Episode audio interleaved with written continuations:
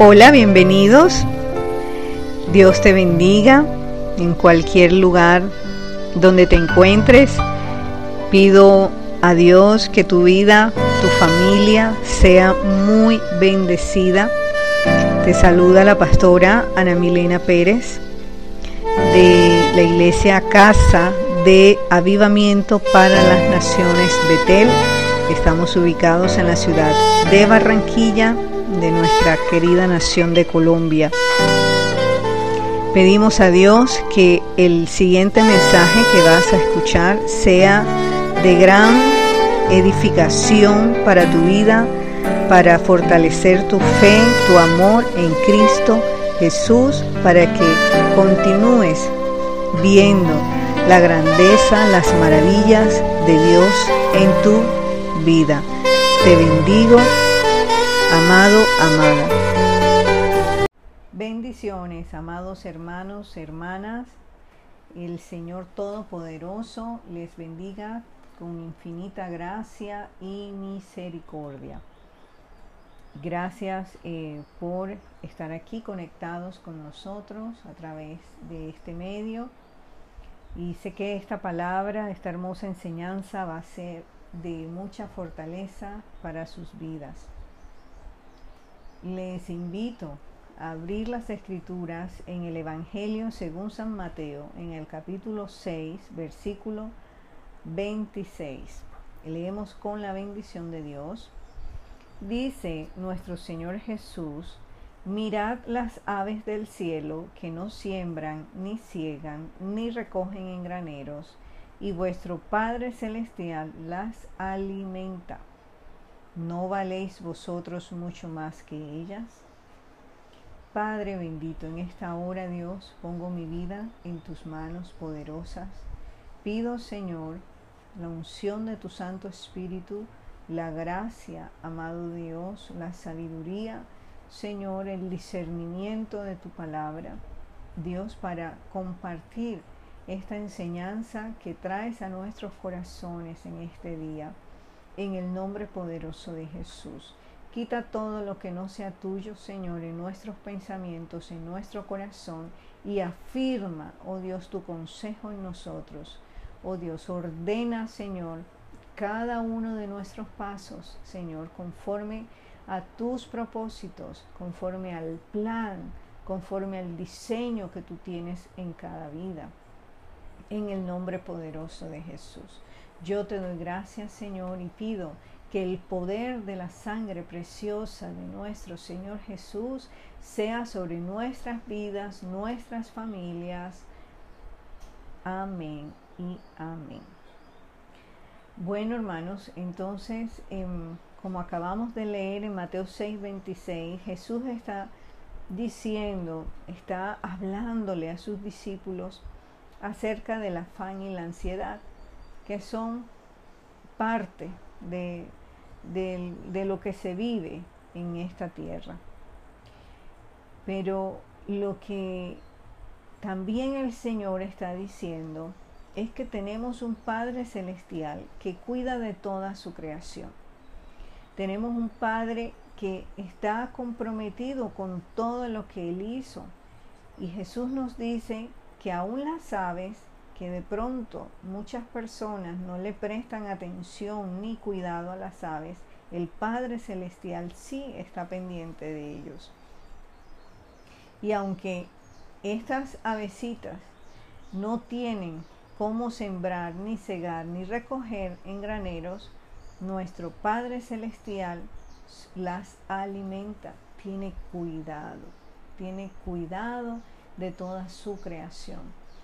Entonces dice Jesús, ¿crees que el Padre no va a tener cuidado de vosotros? En otras palabras. Y este es el mensaje que lo he titulado, La providencia de Dios está sobre mi vida. La providencia de Dios está sobre mi vida. ¿Y qué es providencia? Viene del latín providentia, con T providencia, que significa previsión, que significa ver antes. Entonces podemos decir que providencia es una eh, virtud que es solamente de Dios. La providencia viene de Dios. Y quiere decir que es el cuidado anticipado de Dios hacia su creación. Cuidado anticipado de Dios hacia su creación. En mis palabras es el poder y sabiduría de Dios en control de su creación para preservar, proveer y gobernar según el modelo de su reino, no el reino de este mundo. Entonces eh, decimos que providencia es ese cuidado anticipado. Y en, en el desarrollo de la historia de la humanidad encontramos muchas personas que se acercaron a Dios y siguieron de acuerdo a los mandamientos del Señor y el Señor los exaltó. En determinados momentos vemos en la historia hombres y mujeres que Dios se glorificó en sus vidas. Pero quiero que también tengamos en cuenta lo que dice Primera de Corintios, lo que nos dice el apóstol Pablo en Primera de Corintios, capítulo 1, versículo 26. Pues mirad, hermanos, vuestra vocación, que no soy muchos sabios según la carne, ni muchos poderosos, ni muchos nobles, sino que lo necio del mundo escogió Dios para avergonzar a los sabios, y lo débil del mundo escogió Dios para avergonzar a lo fuerte. Y lo vil del mundo y lo menospreciado escogió Dios, y lo que no es para deshacer lo que es a fin de que nadie se jacte en su presencia. Entonces tengamos muy en cuenta estas palabras que nos da el Señor a través del apóstol Pablo, que no tenemos, o sea, nadie puede gloriarse de nada delante del Señor, porque nosotros, todo lo que somos y lo que hacemos, y si hay gracia y algún don en nuestras vidas, viene de parte de Dios. Y que para algunas personas de pronto pueden decir eh, que alguien es insignificante, que alguien no es necesario, que alguien es menos importante que otro. Pero para Dios esa persona que al juicio de otros es insignificante, para Dios es de alta estima. Si alguna de las personas que nos escuchan han sido eh, avergonzados, humillados, han sido señalados, eh, menospreciados, rechazados. El Señor dice, ese es el juicio humano, eso es eh, para el hombre, según el ojo del hombre, pero para Dios, cada una de las vidas son de alta estima porque fue Dios quien nos creó y nos creó con unos propósitos para Él glorificarse. Los planes de Dios son buenos, los planes de Dios no son malos. Y quiero que miremos esta hermosa historia de cómo el Señor preservó la vida, especialmente de dos personas, y cómo el Señor las usó para ser de bendición a toda una nación, cuando en el pensamiento de ellos no estaba que fueran a ser tan útiles en las manos de Dios. Y me refiero a Mardoqueo y a su prima Esther. Los invito a que abramos en el libro de Esther y recordemos este, esta historia tan bella, porque estamos viviendo circunstancias em, que nos están hablando de manera muy fuerte y sobre todo para que la fe mengue, para que los valores se pierdan, para que el creyente también se alinee a la corriente del mundo porque pareciera que son más los que están aprobando las cosas malas como buenas y desechando las cosas buenas porque para ellos son malas. Pero yo te quiero decir, querido hermano y amigo, que escuchas, la palabra de Dios, la Biblia, se ha cumplido, se está cumpliendo y se va a cumplir. Hay eventos que aún faltan por cumplirse, pero cada palabra que aquí está, cada profecía en su tiempo ha tenido cumplimiento. Entonces, si alguien cree o no cree en la Biblia, no le va a quitar, no le va a restar el valor que esta palabra tiene, porque es la palabra de Dios.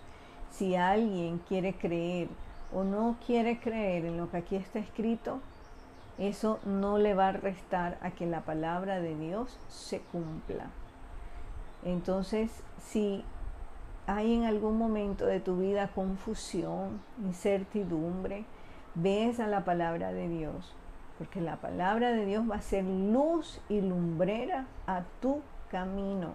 Y ten la certeza que todo lo que aquí está escrito va a ser para vida y salvación, para ti y para los tuyos. Entonces aquí en el libro de Esther vemos esta historia de estas dos personas, Mardoqueo y Esther, que estaban eh, en, este momento, estaban en Persia. Eh, recordemos que llegó una época en que el pueblo de Israel fue tomado por los pueblos enemigos y, fue subyugado por, estos pueblos. Entonces, em, esta historia transcurre cuando eh, Asuero era rey y se encontraba un judío en el palacio. Estaba él allí como un trabajador, estaba allí en el palacio del rey. Dice las escrituras que Mardoqueo era uno de los guardas de, de la puerta del palacio, era uno de los guardas. Entonces, era también un puesto privilegiado, porque si bien eh, estaba en defensa del rey y de sus bienes, también tenía una posición de tener conocimiento de lo que sucedía en el palacio y de ciertas decisiones que él podía eh, lograr enterarse. Mira dónde Dios lo ubicó. Porque otra de las cosas que también quiero decirles es que nada es casualidad y nada es por suerte. Cuando hablamos de providencia estamos hablando del cuidado anticipado de Dios, o sea que Dios tiene control de todas las cosas, hermano. Dios tiene control de todo. Y aquí estaba Mardoqueo en un momento tan crucial y tan importante. Mardoqueo no se imaginaba lo que venía días siguientes, lo que iban a experimentar, las amenazas que iban a experimentar, la persecución. Y allí estaba Mardoqueo. De pronto alguna persona puede decir, es que yo no sé cuál es mi llamado, yo no sé a qué el Señor, eh, cuál es el servicio que yo debo prestarle al Señor, yo no sé cuál es el propósito.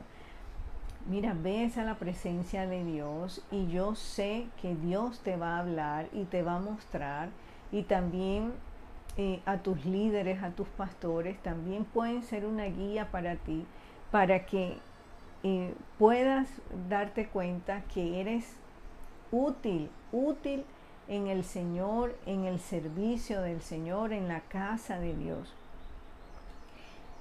Como un guarda como un guarda de un palacio en, un par de días, pero puesto, puesta su fe eh, bajo prueba, puesta su fe eh, en el fuego, como Dios luego lo exaltó y de qué manera.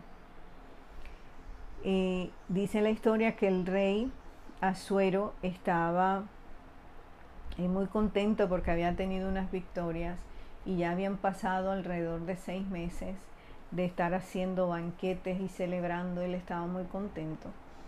Y decidió mostrarle a todos los príncipes y los nobles de, de Persia y las 27 provincias que él tenía a cargo. Quiso mostrar a la reina su belleza y todo. Y la reina en ese momento se llamaba Basti. Y cuando el rey mandó a llamarla, la reina se negó y esto fue un desaire, fue una afrenta para el rey y también para todos los príncipes que estaban allí y todas las personas que estaban allí. Y en resumen decidieron destituir a Basti y buscar una nueva reina. Cuando Mardoqueo escucha que abrieron como esta convocatoria para buscarle reemplazo a la reina Basti, él le propuso a Esther, que era su prima, que era una joven muy bella, dice la palabra que debía ser una doncella, una joven que no había eh, tenido eh, contacto a un íntimo con, un hombre. Entonces, em, Esther estaba también en, en el tiempo de Dios para ser también un instrumento en las manos de nuestro Señor. ¿Qué pasaba con Esther? Esther había perdido a sus padres, ella era huérfana. Es posible que en uno de estos enfrentamientos del exilio de los judíos, es posible que sus padres hayan perdido la vida. Y vino Mardoqueo, su primo, y la adoptó, la trajo a su casa y siguió formándola conforme los principios y los valores de Dios. Así que vemos que también en Esther había una, eh, había experimentado también dolor, mucho dolor. Una joven eh, a corta edad perder sus padres, quedarse sola, eso no es fácil. Muchos niños lo experimentan muchos se quedan huérfanos, es un dolor muy grande. Y imagínense cómo Esther también se podía sentir o las cosas que ella ha podido había podido experimentar en ese tiempo. Pero encontró en su primo esa calidez, ese amor, esa compasión para traerla a su casa.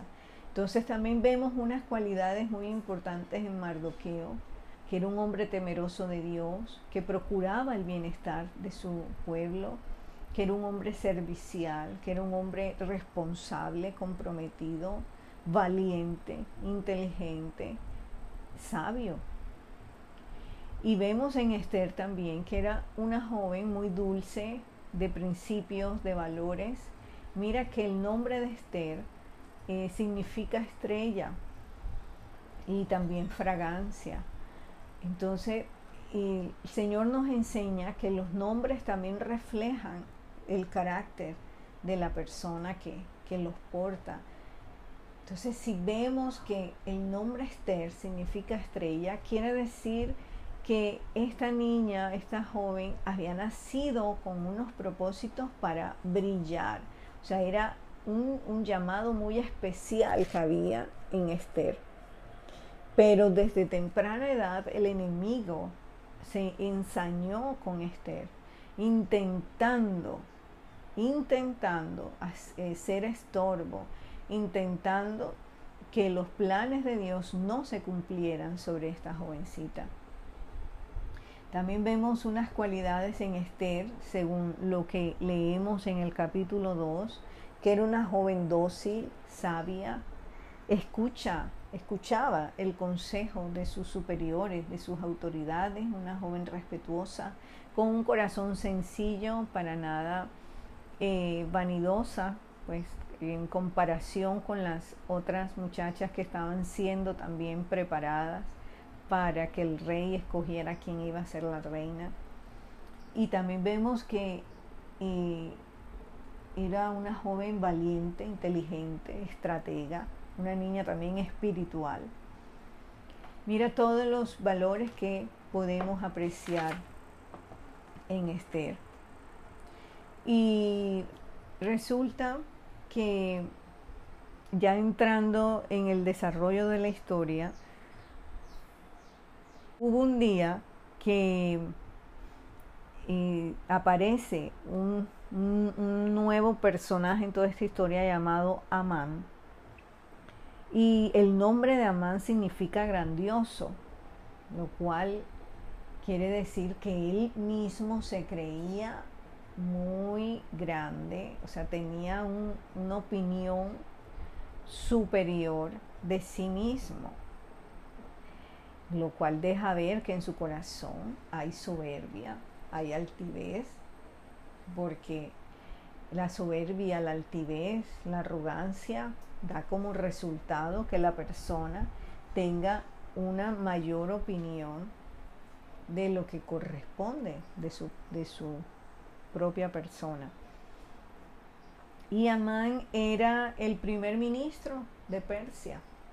Después del rey Asuero eh, venía Amán.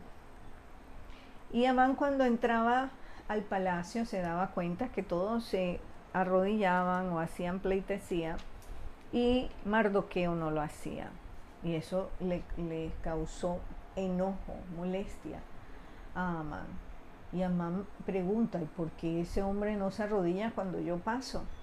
Y le dijeron, ah, es que él es judío. Y ya sabemos que los judíos, por sus creencias, como son las nuestras, nosotros adoramos a Dios, no adoramos a los hombres. Respetamos a nuestras autoridades, pero no adoramos a nuestras autoridades. Y esto enfadó mucho a Amán esta actitud de Mardoqueo. Y aprovechó Amán cierta ocasión de las costumbres en Persia para pedirle al rey Asuero que diera una orden a través de un decreto que el pueblo judío fuera destruido y mataran al pueblo judío en cualquiera parte de las provincias donde se encontraran. Y esto incluía niños, incluía mujeres. O sea, un, un decreto despiadado. De hecho, eh, la historia en la Biblia nos dice que fue el primer ministro político de un gobierno que decretó un genocidio. Fue el primer ministro político, hermanos. Esto también me llamó mucho la atención.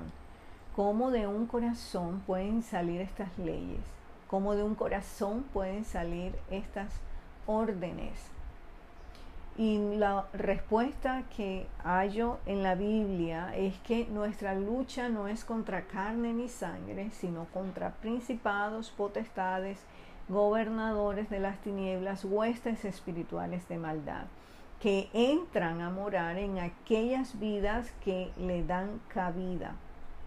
Y una de esas puertas que le dan cabida a estos demonios, a estos espíritus, espíritus malignos es también el orgullo y la soberbia. Y este hombre tan orgulloso se endemonió. Y estaba el mismo Satanás gobernando a través de este primer ministro del rey de Persia, del, del reino de Persia llamado Amán. ¿De dónde salen estas políticas? ¿De dónde salen estos decretos, estas leyes? Salen de corazones que están enemistados con Dios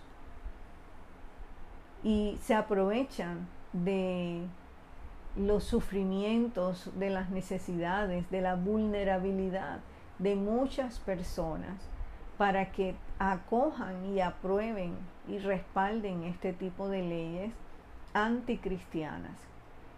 Y este comportamiento lo hemos visto también, lo vimos en Hitler, y se han visto también en otros mandatarios a lo largo del desarrollo de esta humanidad. Cómo en el corazón de alguien puede existir el deseo de matar y de matar a gran escala, o sea, es esto no es de Dios. esto no es de Dios porque Dios es un Dios de vida. Dios preserva la vida.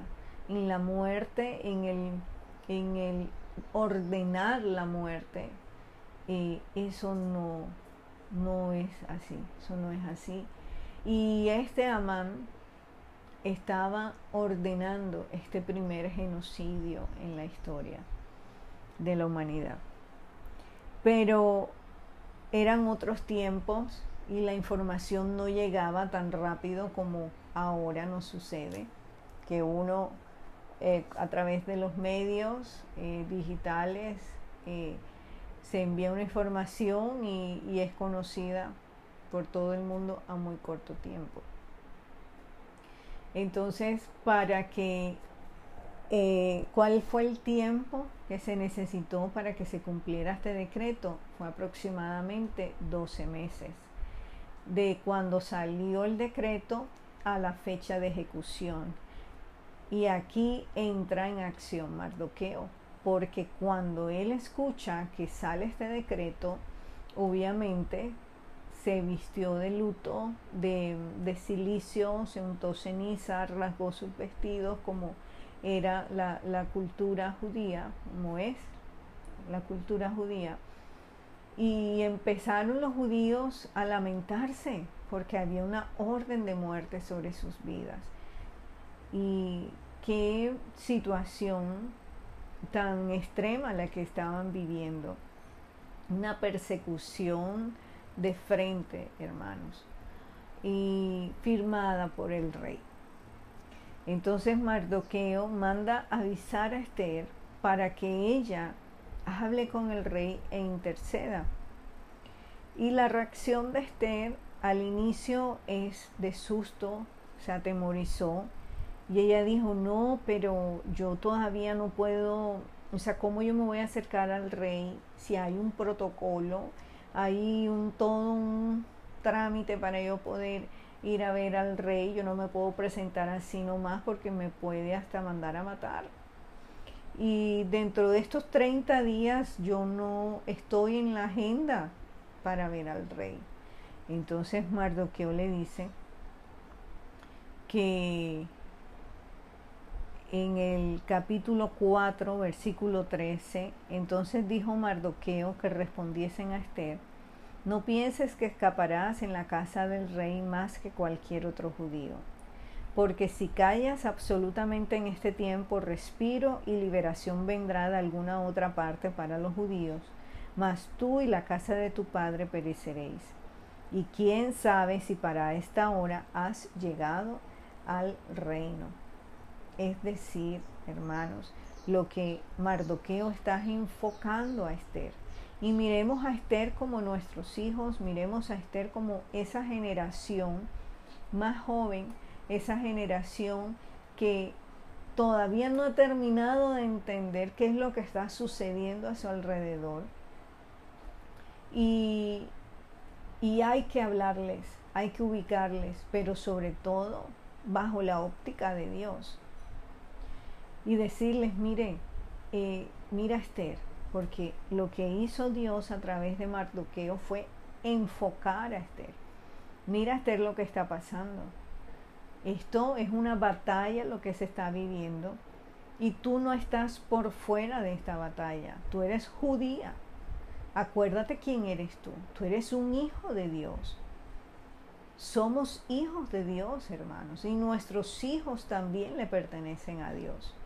Entonces hay que hablarles a nuestros hijos, a nuestras generaciones, conforme a lo que Dios ha escrito en su palabra. Y hay una persecución hacia el pueblo cristiano. ¿Por qué? Porque no hacemos las cosas conforme a la corriente del mundo, sino que nosotros obedecemos a Dios. Y quiero detenerme aquí en, esta parte eh, porque algo que dijo Amán al rey para que saliera este decreto que me llamó demasiado la atención, allá en el capítulo 3, versículo 8. es que Amán le dice al rey, hay un pueblo esparcido y distribuido entre los pueblos en todas las provincias de tu reino, y sus leyes son diferentes de las de todo pueblo, y no guardan las leyes del rey, y al rey nada le beneficia al dejarlos vivir. Yo me impresioné al volver a leer este pasaje y este, esta historia em, de Esther, porque es evidente que quien está hablando aquí no es Amán. Quien está hablando aquí es el mismo enemigo de las almas, el mismo enemigo de Dios y de su pueblo. Él es el que le está diciendo a Amán, mira, los judíos se han esparcido por todas las provincias, ellos están por todas partes, ellos aparecen por todas partes, a donde uno va, ahí hay un cristiano. Y ya está bueno de, mira todo lo que estaba en el corazón, pero movido por el enemigo. Y, y ellos son débiles, ellos son insignificantes, ellos son ridículos. Eh, sus leyes, ellos no acatan nuestras leyes. Nosotros promovemos el aborto, nosotros promovemos la eutanasia, nosotros promovemos el suicidio asistido, nosotros promovemos la legalidad de la droga, nosotros promovemos eh, la promiscuidad eh, sexual, los derechos em, sexuales, hombre, mujer y de los diferentes géneros que cada uno escoja. O sea, nosotros promovemos todas estas igualdades del, del ser humano, pero ellos no ellos no están de acuerdo, tienen unas leyes diferentes. Así es como nos ven muchas personas, hermanos. Y esto era lo que Mardoqueo le estaba haciendo ver a Esther. Esther, tú no te puedes volver a como son las personas en este mundo. Esther, tú eres una hija de Dios y tú tienes unos principios y unos valores que tienes que permanecer en ellos, ese es, ese es el fundamento de tu fe. Entonces tú no puedes em, renunciar, negociar o, o entregar estos valores a cambio de una buena vida, porque Esther ya era reina, ya Esther había sido escogida como reina de Persia. Y te puedes imaginar todo em, en los lujos y la vida que podía estar ella viviendo después de tantas necesidades que ella vivió eh, con, con el exilio. Entonces, él enfoca, Mardoqueo enfoca a Esther. Nosotros tenemos que enfocar primero nosotros, porque hay muchos todavía creyendo algunas, eh, algunos pensamientos y aún políticos que no están conforme a la palabra. Y el Señor nos está diciendo, hijo, hija, enfócate. Enfócate, porque si no esta corriente te va a llevar y que viene luego destrucción. Porque Satanás vino para matar, hurtar y destruir. Así que hay que pararnos firmes en la fe del Señor. Y Mardoqueo le dice a Esther, no calles, no calles, Esther, porque tú eres una hija de Dios y el decreto también está para ti. Entonces, si no haces algo, vas igual vas a morir. Y si te pones a esperar que si te pones a esperar la agenda del rey, que habiliten la agenda para ver cuándo el rey te va a ver, es posible que ya el decreto de muerte se haya cumplido sobre tu vida. Entonces no te pongas a esperar, Esther. Es como, como si el Señor nos dijera, no se pongan sentados a esperar qué ocurre. Hay que orar y hay que tomar acciones, acciones con el Señor me refiero. Y tomar las armas del Señor, las armas espirituales. Y entonces Esther dice, bueno, entonces vamos a ayunar. Y convocó tres días de ayuno y le mandó a decir a Mardoqueo que bueno, ella iba a presentarse delante del rey, pero pedía que entonces entraran todos en ayuno y en oración. ¿Qué estamos haciendo nosotros cuando estamos en tiempos peligrosos? No nos podemos poner a llorar, a lamentar, no, tenemos que buscar a Dios y meterle ayuno.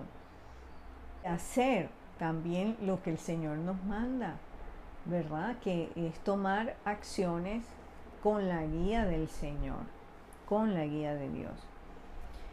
Y Esther entonces el Señor le da toda una estrategia y se presenta ante el, allá en el patio allá del palacio y el rey cuando la vio dice que halló gracia y favor Esther ante el rey y la mandó a llamar y le dice reina que en otras en otros términos qué hago por ti hasta la mitad del reino te daré. Y ella dice, bueno Señor, si he hallado gracia delante de ti, si le place al rey, vengan hoy, vengan hoy el rey y Amán al banquete que les he preparado, que te he preparado a ti, rey. Y entonces el rey se alegró, dijo, daos prisa, llamad a Amán para hacer lo que Esther ha dicho. Estoy en el capítulo 5, versículo 5 yo hasta pensaría que al rey, una, o, sea, otra reina no le había hecho este, este honor, este homenaje, que le hicieran un banquete, le prepararan un banquete a él. Y él se alegró mucho. Y Amán también se alegró, diciendo, yo he sido el único de, de todo el gobierno, de todos los ministros, de todos los servidores del rey Azuero que la reina ha convidado al banquete. O sea, él estaba pensando de que era una persona muy importante para, eh, para que lo tuviesen en cuenta en este banquete, para asistir a este banquete. Y eh, cuando Amán entra al palacio, nuevamente ve a Mardoqueo y otra vez se indignó, se molestó. Y él dijo, o sea, he logrado muchas cosas aquí, pero ¿de qué me sirve si cada vez que yo veo a, Mardoqueo se me va la tranquilidad y me molesta? Me molesta el solo verlo. Y entonces eh, Amán le dice a sus amigos y le dice a su mujer, estoy en el capítulo 14, y le dice, o sea, ya no quiero verlo más, no sé hasta cuándo lo tengo que soportar. Y la mujer y sus amigos le dicen a Man, bueno, pero haz una horca de 50 codos de altura y mañana di al rey que cuelguen a Mardoqueo y después vas al banquete con mucha alegría. Imagínense cómo, cómo pueden considerar a un hijo del Señor como algo tan insignificante. Eh, por eso les decía al inicio, insignificantes para el mundo, pero de alta estima para Dios. Y Dios estaba viendo todo esto.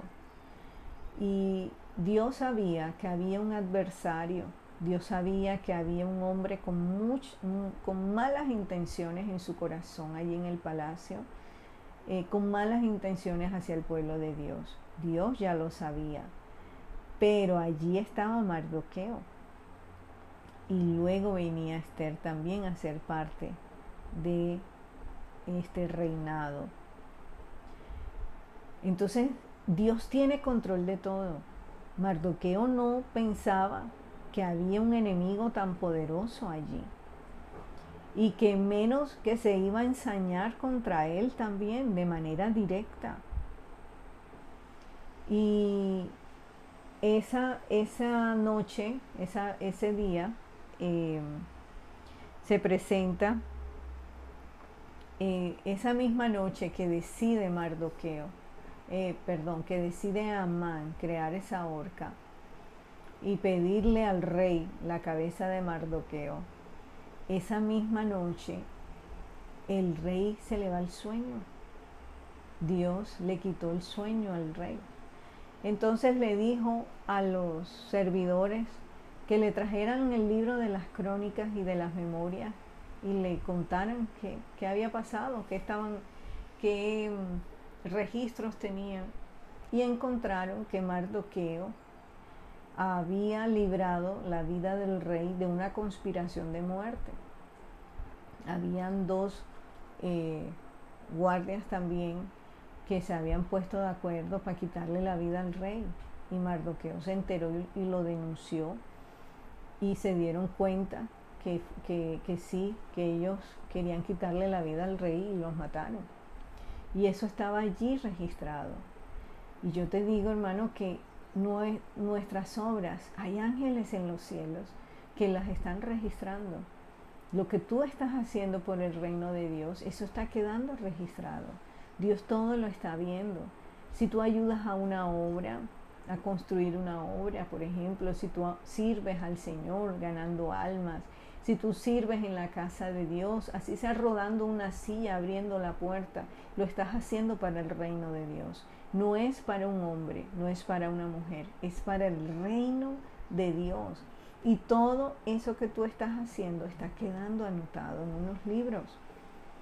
Y así pasó con Mardoqueo y el rey dijo, ¿y qué le hicimos a ese hombre? O sea, ¿de qué manera se lo agradecimos? ¿Cuál fue la honra que recibió?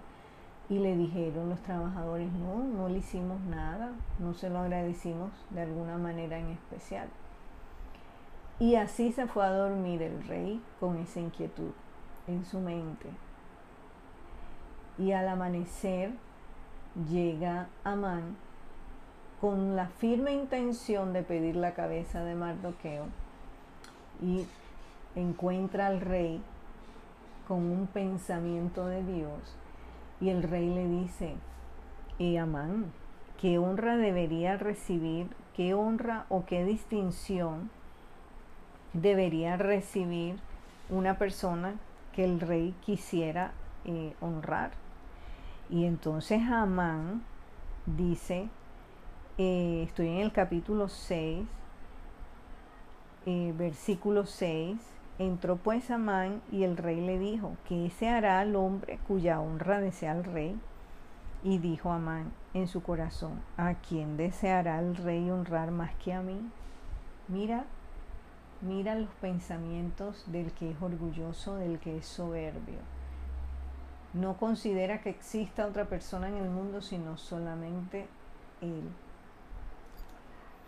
Y Amán le dijo, el varón cuya honra desea el rey, pues tráiganle el vestido real que del que el rey se viste, y el caballo en el que el rey cabalga, y la corona real que está puesta en su cabeza.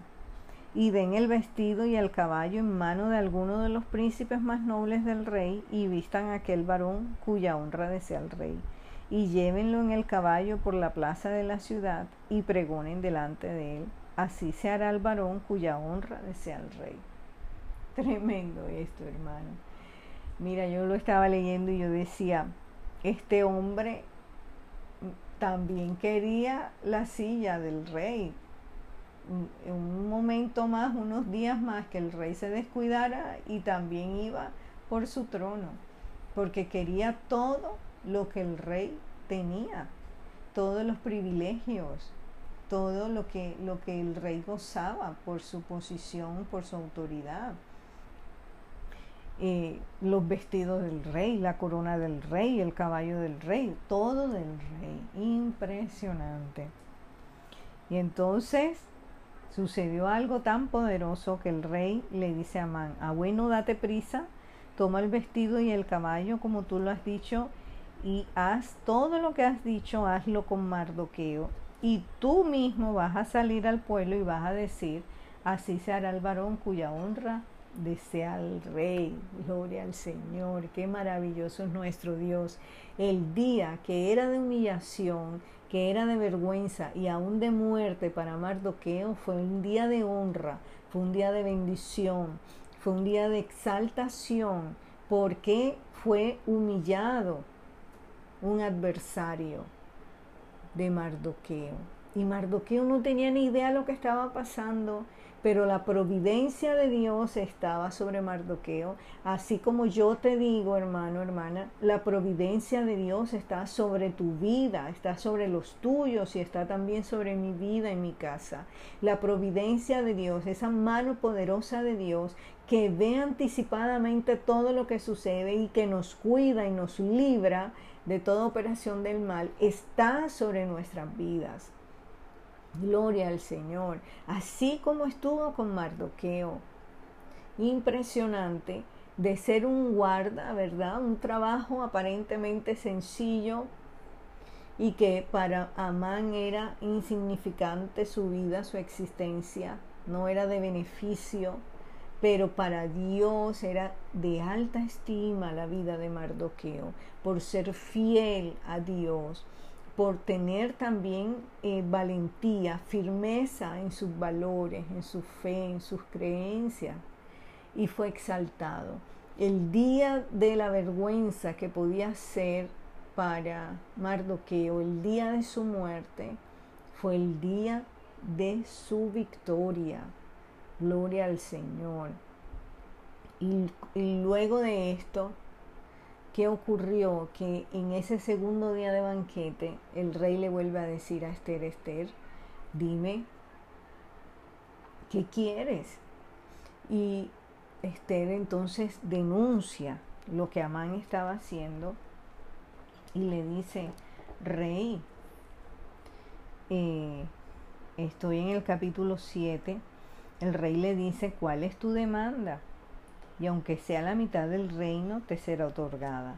Entonces la reina Esther respondió y dijo, oh rey, si he hallado gracia en tus ojos, y si al rey place, séame dada mi vida por mi petición y mi pueblo por mi demanda, porque hemos sido vendidos yo y mi pueblo para ser destruidos, para ser muertos y exterminados.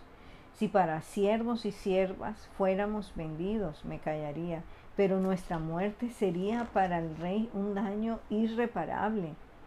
Entonces el rey Asuero le dijo a la reina, ¿quién es y dónde está el que ha ensoberbecido su corazón para hacer esto? Esther dijo, el enemigo y adversario es este malvado Amán. Entonces se turbó Amán delante del rey y de la reina, y luego el rey se levantó del banquete encendido en ira y se fue al huerto del palacio y se quedó Amán para suplicarle a la reina Esther por su vida. Y eh, haciéndoles el resumen, eh, la horca que habían creado Amán y su familia para colgar a Mardoqueo, en esa horca fue colgado Amán, porque el que es soberbio, Dios lo rechaza Dios lo aborrece. Esa, soberbia, ese orgullo, eso no cabe en un hijo de Dios, porque eso es la, la esencia de Satanás, es ese orgullo que contaminó su corazón y lo hizo malo, lo hizo malo. Así que eh, ese, ese espíritu, ¿verdad? De orgullo, eso es terrible, hermano. Dios aborrece, rechaza, mira de lejos al soberbio, al orgulloso, ese que se cree Dios, ese que quiere ser semejante a Dios. Miremos bien, hermanos, lo que estamos viviendo. Aún en el mundo político, las propuestas, los, candidatos, su, su postura, su manera de ser. Hay muchos antivalores y no estamos nosotros escogiendo un apóstol como presidente, eso lo tengo claro. Pero hay que tener en cuenta, hermanos, que debemos em, apoyar aquel que tenga un poco más de temor de Dios que aquel que Em, se muestra evidentemente enemigo de Dios. Porque es, el que es enemigo de Dios no va a dar buenos frutos nunca, no va a ser algo que, que sea de corazón para la gente, no va a procurar el bienestar del pueblo. Porque lamentablemente es lo que hay en su corazón y hay algo superior que gobierna su corazón. Esto no es porque eh, quiera yo eh, decirlo, no es que está aquí en la Biblia. El corazón orgulloso, soberbio, no da buenos frutos, hermano. Y Esther le pide al rey que revoque el decreto de muerte que había sobre los judíos, pero el rey le dice ya una orden que ya yo di no se puede revocar. Pero lo que podemos hacer es entonces redactar un nuevo decreto para que los judíos en cualquier parte donde estén se defiendan.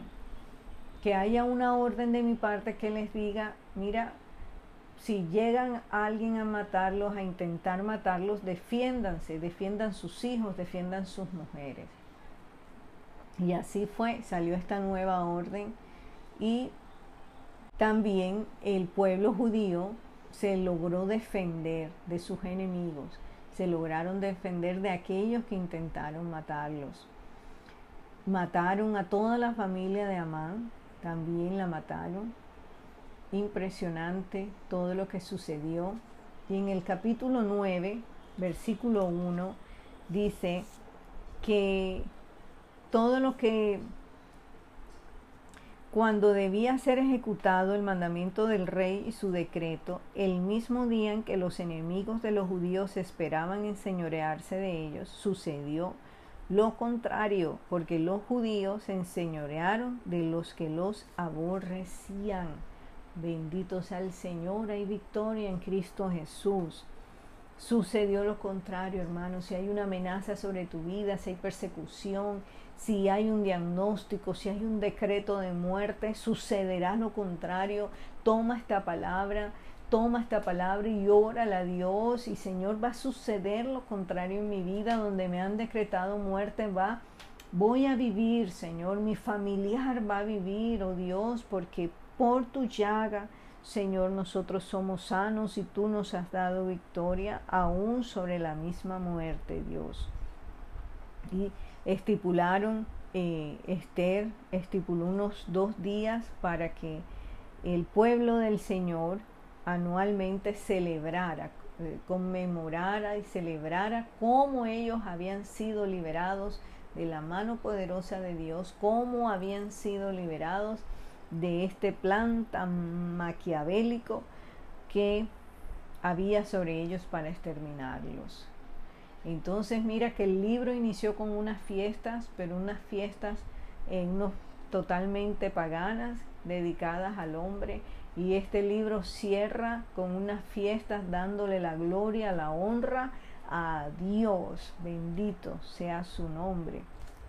Y quiero leer los últimos versículos eh, de este libro de Esther capítulo 10, porque ese puesto de primer ministro que dejó a Amán vacío, esa silla que dejó allí, ese puesto, ese cargo, fue ocupado por Mardoqueo. Bendito sea el Señor. Y dice el versículo 2 del capítulo 10 que todos los hechos del poder y de la autoridad del rey Asuero y su grandeza están en los libros pero también aparece Mardoqueo de cómo fue engrandecido. Mira que Amán él mismo quiso ser grande, él se consideraba que era grandioso. Y Mardoqueo de un corazón sencillo, de un corazón eh, eh, humilde, de, un corazón eh, que amaba a Dios, fue honrado y engrandecido por Dios porque el que se humilla, Dios le exalta. Dice el versículo 3 que porque Mardoqueo el judío fue el segundo después del rey Asuero y grande entre los judíos y estimado por la multitud de sus hermanos, porque procuró el bien, porque procuró el bienestar de su pueblo y habló paz para todo su linaje cómo cierra este libro tan hermoso, exaltando a Mardoqueo, porque el Señor premió lo que había en su corazón. Otras personas estaban viendo con sus ojitos naturales. Pero Dios, que es el que pesa el corazón y es el que da el pago de nuestras obras, Dios vio en el corazón de Mardoqueo un hijo muy amado, digno de ser bendecido. Y Esther, que también sus inicios fueron dolorosos por la pérdida de sus padres, el propósito de Dios no se perdió, sino que se cumplió. Ella había nacido para brillar, ella había nacido para ser luz, para ser luz. Y el propósito de Dios se cumplió por encima de los planes de Satanás. Se cumplió. Eh, el enemigo pensó que quitándole los, eh, los padres a Esther, Esther iba a, también caer en, en derrota, en ese dolor tan grande. Pero hubo una mano y un corazón hermoso, compasivo, que fue Mardoqueo, que la ayudó, que la sacó adelante y ambos se mantuvieron firmes en el momento de la prueba, no negaron su fe, estuvieron allí dando la buena batalla, peleando la buena batalla y Dios los ayudó porque la batalla es de nuestro Señor. La batalla es de nuestro Señor y de Él viene nuestra victoria. Aleluya. Quiero cerrar con lo que dice Daniel, lo que dice Daniel 4:17 en una en un mensaje que el Señor también le dio a Nabucodonosor, que era también rey en esa época de, de la vida de Daniel, en la época del profeta Daniel. Y Nabucodonosor una noche tuvo unos sueños y recibió unas visiones y hubo eh, unos mensajeros de parte de Dios que le dieron un mensaje y le dijeron, te tienes que arrepentir. Daniel le interpretó el sueño, esas visiones, y Daniel le dijo, usted tiene que arrepentirse de todo lo malo que está haciendo, porque si no va a terminar como una bestia del campo, arrojado allí en el monte y comiendo hierba, hasta que usted reconozca que el cielo gobierna. Y mira, el Señor le dio doce meses a Nabucodonosor para que se arrepintiera y no lo hizo. Y cumplido el tiempo, Nabucodonosor quedó tal cual como los mensajeros de Dios le habían dicho. Y dice el versículo 17, para que reconozcan los vivientes que el Altísimo gobierna el reino de Dios, que el Altísimo gobierna el reino de los hombres y que a quien Él quiere lo da y constituye sobre Él al más bajo de los hombres. El cielo gobierna, hermanos. El cielo gobierna el reino de los hombres. El cielo gobierna, el Altísimo gobierna el reino de los hombres. Bendito sea el Señor.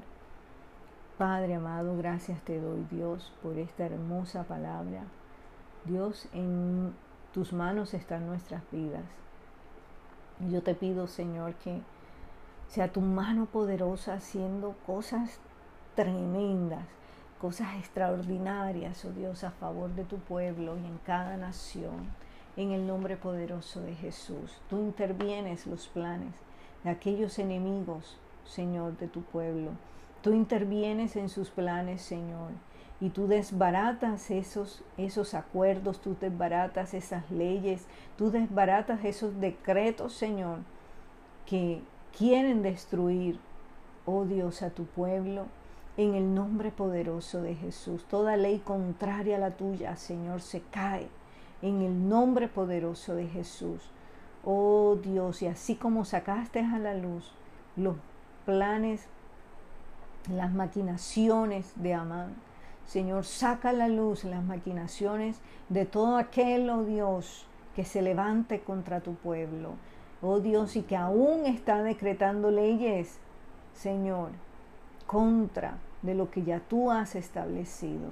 Júzgalos tú, Señor, te lo pido, en el nombre poderoso de Jesús. Y ayuda a tu pueblo a tener fe, a tener valor, a tener valentía, Señor en tiempos difíciles como los que estamos viviendo.